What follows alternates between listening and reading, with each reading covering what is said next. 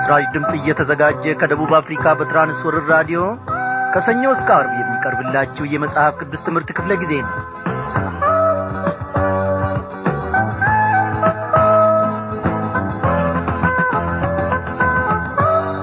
ክቡራን አድማጮች እንደምን አመሻችሁ። ምህረቱ ታላቅ የሆነ ፍቅሩም ዘላለማዊ የሆነ እግዚአብሔር አምላካችን በነበርንበት ስፍራ ሁሉ በሰላም ውስጥ ተጠብቆን እንደገና ደግሞ ለዚህች ምሽት ለዚህች ጊዜ እንድንበቃ ፈቃዱ ሆኗል። ዛሬ እግዚአብሔር አምላካችን ከአንደኛ ዮሐንስ መልእክት ተከታታይ ትምህርቱን ያስተምረናል። ጌታ መንፈስ ቅዱስ አስተማሪ ነው ወገኖቼ። ሰው ከሰው የሚማረው መልካም ነገር የለም። ዛሬ የታመነ ነገ ይወድቃል። ስለዚህም ደግሞ በሰው መደገፍ አንችልም። እግዚአብሔርን መመልከት መቻል አለብን። ጥቂት ባጠፋን ቁጥር ሰው ብዙ ይከፋብናል። ብዙ ባጠፋን ቁጥር ግን እግዚአብሔር ደግሞ ያንኑ ያክል ከዚያም በላይ በሆነ ይቅርታው ይቀበለናል። እግዚአብሔር በየዕለቱ በሐሳባችን ስንበድለው፣ በተግባራችን ስንበድለው በምህረቱ በልጁ በኢየሱስ ክርስቶስ ውስጥ ይመለከተናል፣ ይታደገናል። እግዚአብሔር ለዘላለም ይክበር ይመስገን። ምህረትና እውነት ፍቅር ቸርነት ተሞላው ጌታ አድርበን ስሃ ይከበር ይቅርታ ማንም እንዳይጠፋ መድን ሞቶልናል ክርስቶስ ኢየሱስ ይዛሁሉልናል።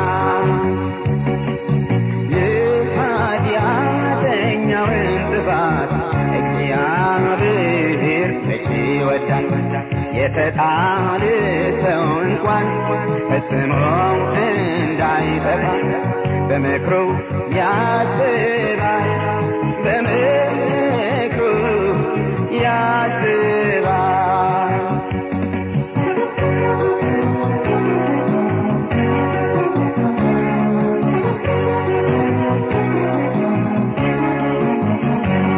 ሰው ግን በውድቀቱ ለምን ተስፋውን ይቆርጣል? ቆለው ለምን ይቀናዋል? መውረዳሽ ቁልቁሎ ጌታን ጠብቃለሁ ቢገድለኝም ብለው በእምነት የሚቆም አይቀርም ንጉሥ ብሎ የኃጢአተኛውን ጥፋት እግዚአብሔር መቼ ወደደ?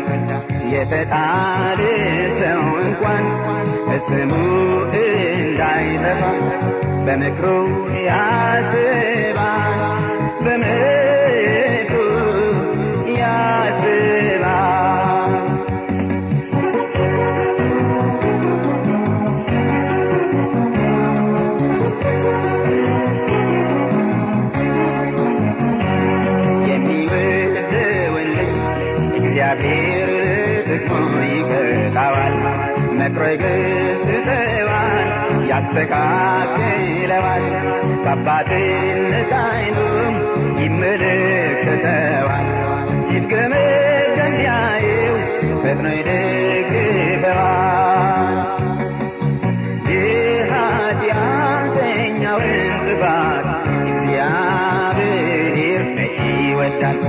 የሰይጣን ሰው እንኳን ስሙ እንዳይጠፋ በምክሩ ያስባል በምክሩ ያስባል። እግዚአብሔር እኔና እናንተን በምክሩ በፍቅሩ በቸርነቱ በበጎነቱ ሁሉ ውስጥ ይመለከተናል ያስበናልም።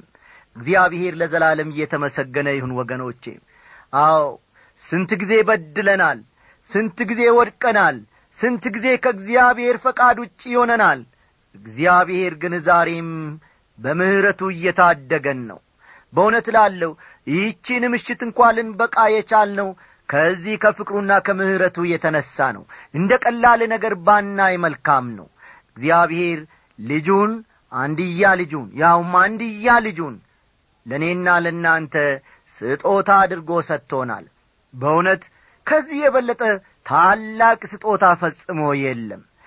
የሚወዳችሁ ዘመዳችሁ አዎ ድንቅን ነገር ነው ግሩም ነው ብላችሁ የምታስቡትን ስጦታ ከሱቅ ገዝቶ ከየትም አምጥቶ ሊሰጣችሁ ይችላል።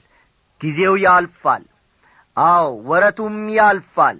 ያ ስጦታ እንደቀድሞው ጊዜ አይሆንም። የዘላለም ስጦታ ሆኖ መቆየትም አይችልም። ያረጃል፣ ይደክማል፣ ወይ ይቀደዳል፣ ወይ ይሰበራል፣ ወይ ስራውን ያቆማል። ኢየሱስ ክርስቶስ ስጦታችን ግን ስራውን አላቆመም። ኢየሱስ ክርስቶስ ስጦታችን ግን አላረጀም። ኢየሱስ ክርስቶስ ስጦታችን ግን ጊዜ አላለፈበትም አያልፍበትም። እስቲ እናመስግነው። ጌታ እግዚአብሔር አምላካችን ሆይ አንድያ ልጅህን ደግሞ ስጦታ አድርገህ ሰጠናል። እኛም ደግሞ በዚህ ስጦታ በመዳን ዓለም በኢየሱስ ክርስቶስ ታምነን እስካሁን ድረስ በቤት አለን። እግዚአብሔር ሆይ በብዙ ቸርነትህና በጎነትህ ደግፈህን ለዚህች ጊዜም ደግሞ እንድንበቃ ፈቃድ ሆኗል። በቀሪው የሕይወት ዘመናችን በዚህች ምድር በዚህች ዓለም ስንመላለስ ከዓለም ጋር ሳንደባለቅ ዓለምን ሳንመስል የዓለምን ግሳንግስ ነገር እግዚአብሔር ሆይ ሳናግበሰብስ እባክህ አንተን መስለን መመላለስ የምንችልበትን ጸጋ አንተ ስጠን። እግዚአብሔር አባታችን እግዚአብሔር አምላካችን ከዓለም እንድንለይ ቃልህ ያዘናል። የዓለምን ቋንቋ እንዳንናገር እግዚአብሔር አምላኬ ሆይ ከክፋቷም ጋር እንዳንተባበር አቤቱ አምላኬ ሆይ ቃልህ ያዘናል።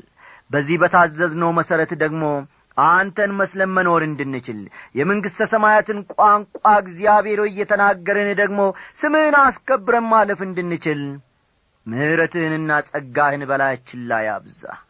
በክፋት በእኛ ላይ ተነስተው የሚንጓደደውን አቤቱ አምላኬ ሆይ ዲያብሎስን በተለያየ አይነት መንገድ ደግሞ እግዚአብሔር አምላኬ ሆይ እኛነታችንን ከክርስትና የሕይወት መንገድ ሊያርቅ እግዚአብሔር አምላካችን ሆይ ሊቆርጠንም ደግሞ የሚቋምጠውን ሰይጣንን በኢየሱስ ክርስቶስ ስም እንቃወመዋለን። እግዚአብሔር አምላካችን ሆይ አንተ የመርቻችን ብረት ነህ። አንተ ጠላታችንን የምታሸንፍ የዘላለም ጀግና የይሁዳ አንበሳችን ነህ ጌታ ኢየሱስ ክርስቶስ። ሞትን ድል የነሳ ጌታ አሁንም ደግሞ በሕይወታችን እንዳናድግ እግዚአብሔር አምላካችን ሆይ በዚህ በአገልግሎታችንም እንዳንበረታ በተለያየ አይነት መንገድ ወደኛ ፈተናን የሚልክና ወጥመዱን የሚዘረጋብንን ዲያብሎስን በጌታ በኢየሱስ ክርስቶስ ስም እንቃወማለን። እግዚአብሔር አምላኬ ሆይ ጉልበቱን ቄጠማ አድርገው። እግዚአብሔር አባቴና አምላኬ ሆይ ምላሱን በትናጋ ውስጥ አጣብቀው፣ ጥርሶቹን በመንጋጋ ውስጥ አንገጫግጨው። ጌታ ኢየሱስ ክርስቶስ አንተ በዚህ ሁሉ ላይ ጌታ ነህና እናመሰግንሃለን። ስራህን እግዚአብሔር ሆይ በመልካም ሁኔታ አንተ የሥራው ባለቤት ሆነህ እንደምትመራም እናምናለን። ክብር ተመስገን ስለዚህ ሁሉ በጌታችንና በመድኃኒታችን በኢየሱስ ክርስቶስም። ይህንን ምሽት ቃልህን ባርክልን፣ አሜን።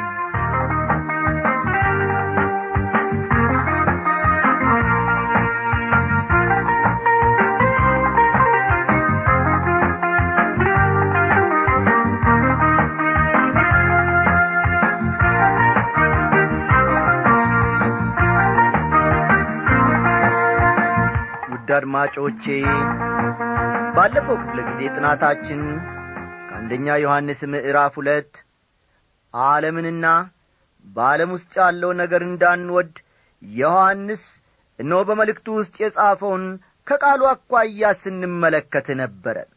ዛሬም ደግሞ መለስ ብለን ያንኑ ትምህርት በመቀጠል ጌታ መንፈስ ቅዱስ ባስተማረን መጠን አብረን እንቆያለንና መጽሐፍ ቅዱሶቻችሁ እንደተለመደው ገለጥ ገለጥ አድርጋችሁ አንደኛ ዮሐንስ ምዕራፍ 2 ቁጥር 16ን አውጡ።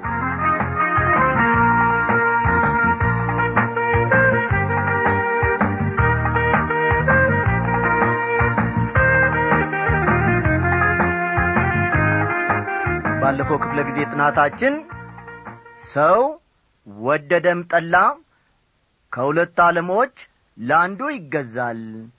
የዚህ ዓለም ደስታና ፈንጠዝያ እንዲሁም ሸፍጥና ማጭመርበር ደጋፊዎች ነን ወይም ደግሞ ለእግዚአብሔር እየታዘዝንና እርሱን እያገለገልን የምንኖር ሰዎች ልንሆን እንችላለን ብለን ትምርታችንን ሰፋ በማድረግ መመልከታችን የሚታወስ ነው።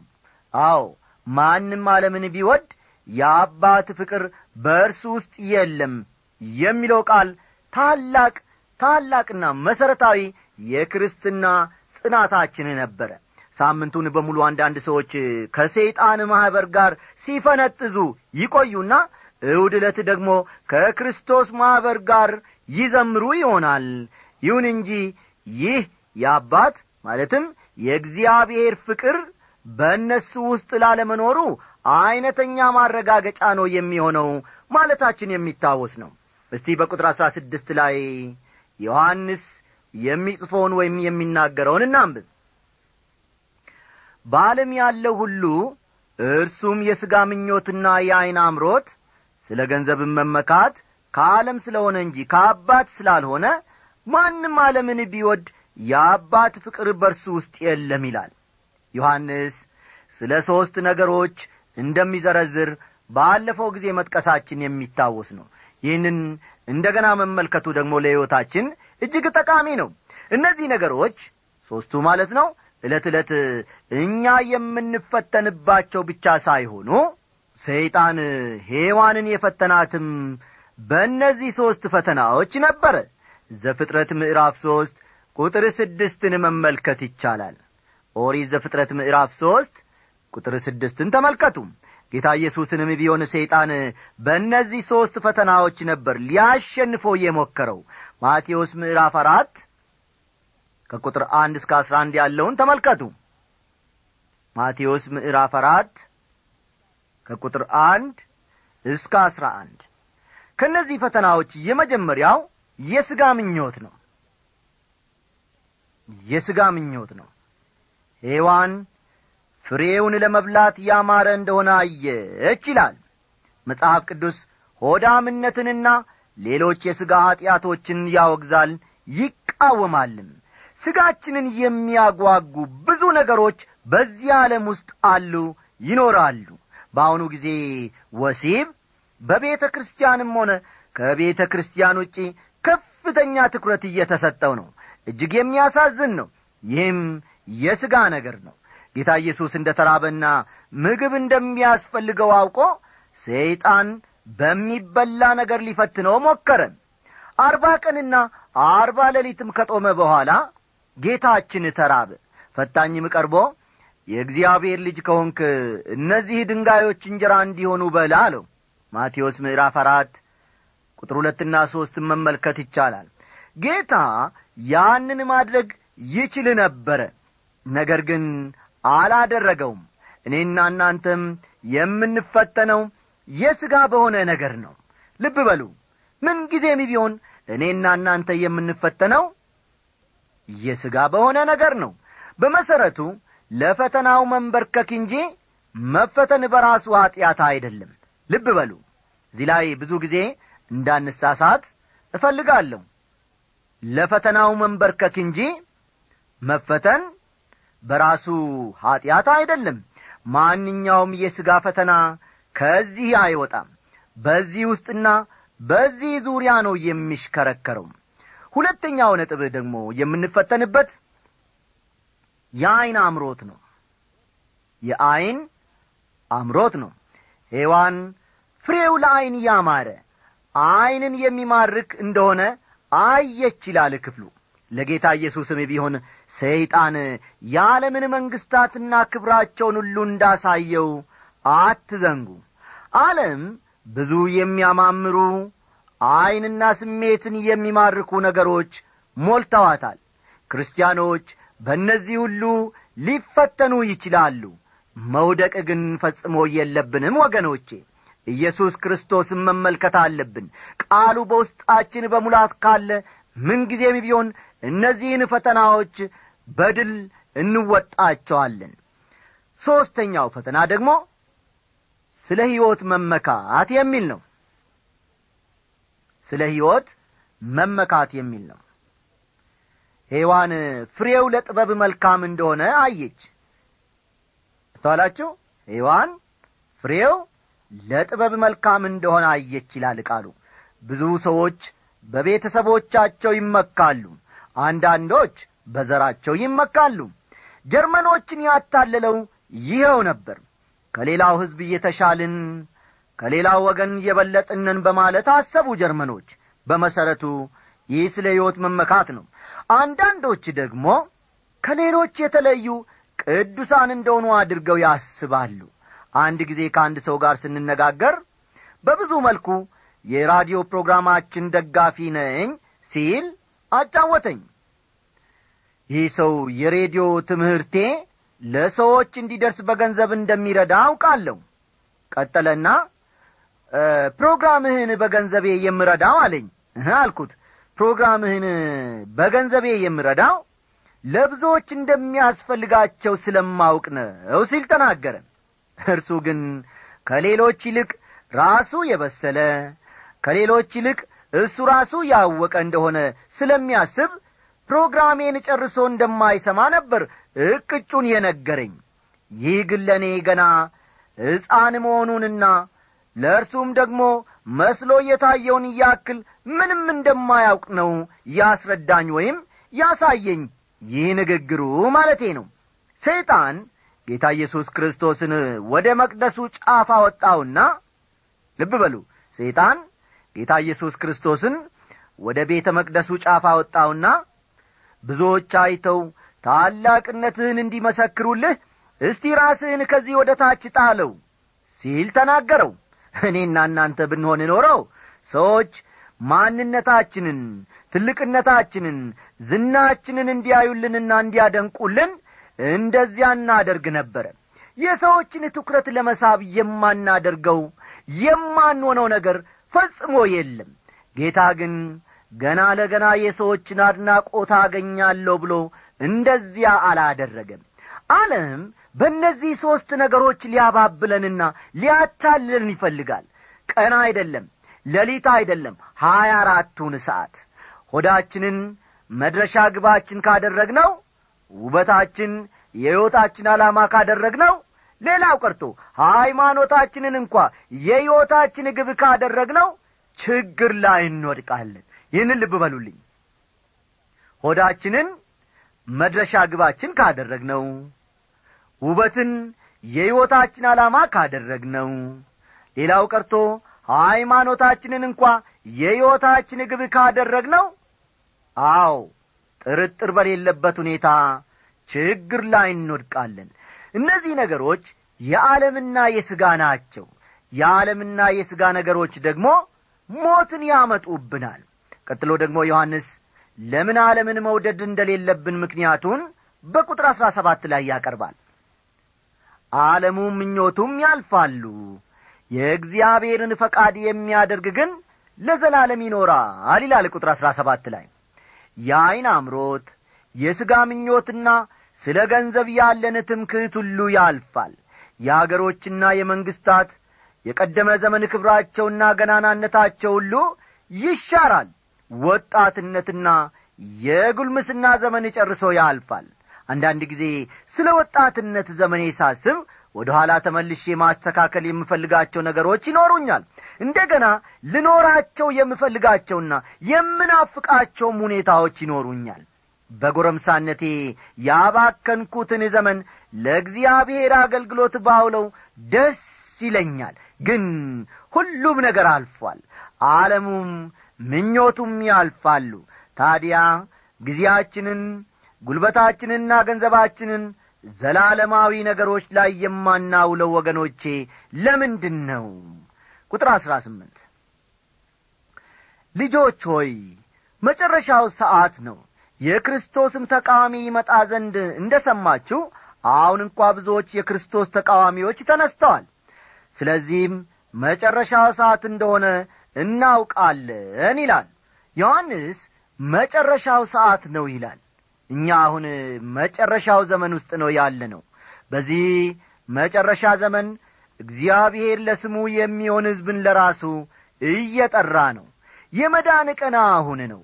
የተወደደው ሰዓት አሁን ነው። ለምንድነው ደህንነት ይህን ያክል ጊዜ የማይሰጠው አጣዳፊ ጉዳይ የሆነው? እስቲ ተመልከቱ ይህን ጥያቄ። ደህንነት ይህን ያክል ጊዜ የማይሰጠው አጣዳፊ ጉዳይ የሆነው ለምንድነው? ምክንያቱም ወገኖቼ ነገ በሕይወት ለመኖራችን ዋስትና ስለሌለን ነው።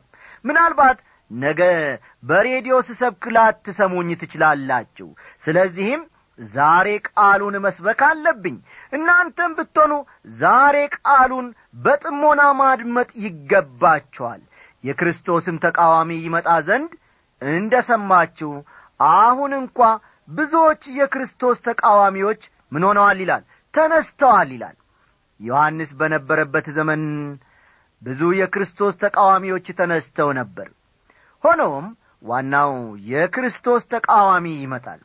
የክርስቶስ ተቃዋሚ ወይም ጸረ ክርስቶስ ስንል ምን ማለታችን እንደሆነ ለብዙዎቻችን በሚገባ ግልጽ የሆነልን አይመስለኝም። ስለሆነም ራሱ የክርስቶስ ተቃዋሚን በተሳሳተ መንገድ ተረድተናል ብዬ አስባለሁ። ለመሆኑ የክርስቶስ ተቃዋሚ አይነተኛ መለያው ምንድነው? አይነተኛው መለያው የክርስቶስን መለኮትነት መካዱ ነው። ተመልከቱ። የክርስቶስ ተቃዋሚ አይነተኛ መለያው የእርሱን መለኮትነት መካዱ ነው። ጌታ ኢየሱስ ክርስቶስም ብዙዎች እኔ ክርስቶስ ነኝ እያሉ በስሜ ይመጣሉና ብዙዎችንም ያስታሉ ሲል ተናግሯል። ማቴዎስ 24 ቁጥር 5ን ልብ ይሏል። በመጨረሻው ዘመን ወገኖቼ ሁለት የዚህ አይነት ማለትም ክርስቶስ ነን ብለው የሚመጡ ሰዎች እንደሚነሱ እኔ በበኩሌ አምናለሁ። ከራእይ ምዕራፍ 13 የምንመለከተው ይህንኑ ነው። በዚህ ምዕራፍ ከባህር ስለሚወጣ አውሬ እንመለከታለን። ይህን ነጥብ ያዙ። በዚህ ምዕራፍ ከባህር ስለሚወጣ አውሬ እንመለከታለን። ይህን ሰው የሚያስነሳውና የሚጠቀምበት ራሱ ሰይጣን ሲሆን የፖለቲካ ስልጣን እንዲይዝ የሚረዳው ራሱ ሰይጣን ነው። ሁለተኛው ደግሞ የሚወጣው ከመሬት ሲሆን እንግዲህ ልብ በሉ፣ የመጀመሪያው ከባህር ነው፣ ሁለተኛው ደግሞ የሚወጣው ከመሬት ነው። ሁለተኛው ደግሞ የሚወጣው ከመሬት ሲሆን እርሱ ደግሞ የሃይማኖት መሪ ነው። የመጀመሪያው የፖለቲካ መሪ ይሆናል ማለት ነው። ሁለተኛው ደግሞ የሃይማኖት መሪ ነው የሚሆነው። ብዙዎቹን ለማሳሳት እንዲመቸው ክርስቶስ የዓለምን ኃጢአት የሚያስወግድ የእግዚአብሔር በግ እንደሆነ ሁሉ እርሱም በበግ አምሳል ይገለጣል። ይህን አትሳቱ። ይሁን እንጂ የበግ ለምድ የለበሰ ተኩላ እንጂ እውነተኛ በግ አለመሆኑን ከባህሪው መረዳት ይቻላል። የፖለቲካዊ መሪ የሚነሳው ከአሕዛቡ ዓለም ማለትም የቀድሞ ሮማ ትገዛው ከነበረው ክልል ነው። ይህንም ባለፈው ክፍለ ጊዜ ትምህርታችን ተምረናል ወይም ተመልክተናል። ልብ በሉ፣ ቀደም ብለን የጠቀስነው ይህ የፖለቲካዊ መሪ ሰው የሚነሳው ከአሕዛቡ ዓለም ማለትም የቀድሞ ሮማ ትገዛው ከነበረው ክልል ነው። የሃይማኖቱ መሪ የሚነሳው ደግሞ ፈጠን በሉ፣ የሃይማኖቱ መሪ የሚነሳው ደግሞ ከእስራኤል ሕዝብ መካከል ነው። ከእስራኤል ሕዝብ መካከል ነው። ያ ባይሆንማ ኖሮ አይሁዶች እንደ መሲያ ይቀበሉትም ነበር። ስለዚህም ይህንንና ይህን ከመሳሰሉ ምክንያቶች የተነሳ የክርስቶስ ተቃዋሚ የሚለውን መስፈርት የሚያሟሉ ሁለት ሰዎች ይኖራሉ ማለት ነው። ሁለቱም የሚነሱት በመጨረሻው ዘመን ነው።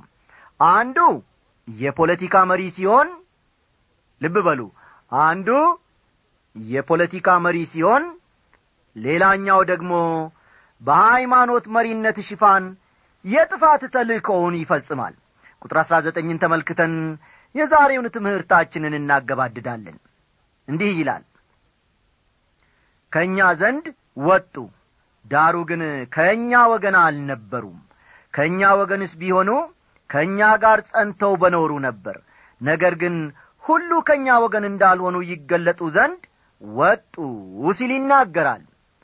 አንዳንድ ሰዎች ስለ ክርስቲያንነታቸው በሰፊው ይናገራሉ፣ ያስነግራሉ። ውጫዊ ነገራቸውም እንደ ክርስቲያን ነው። የተለያዩ አብያተ ክርስቲያናት አባሎችም ሊሆኑ ይችላሉ። በአብ በወልድና በመንፈስ ቅዱስ ስም ተጠምቀዋል። የጌታ ሞት መታሰቢያ የሆነውን ቅዱስ ቁርባንም ይወስዳሉ። ይሁን እንጂ ውሎ አድሮ እውነተኛ ማንነታቸው ይገለጣል። እውነተኛ የእግዚአብሔር ልጆች አለመሆናቸው ይፋ ይወጣል። አንድ ደረጃ ላይ ራሳቸውን ካማኞች ይለያሉ፣ ወደ ነበሩበት ሕይወትም ይመለሳሉ። ወገኖቼ፣ ጌታ ኢየሱስ ክርስቶስ ከደቀ መዛሙርቱ ጋር የመጨረሻውን ራት በበላበት ምሽት ይሁዳን በተመለከተ ምን አለ? አሳልፎ የሚሰጠኝ እጅ እነሆ በማዕድ ከኔ ጋር ናት ብሎ ነበረ። ሉቃስ 22 ቁጥር 21ን ይመለከቷል። በአንድ ወቅት ይሁዳ ከሐዋርያቱ አንዱ ሰው ነበረ። ለተወሰኑ ዓመታትም የኢየሱስ ተከታይ ሆኖ ቆይቷል።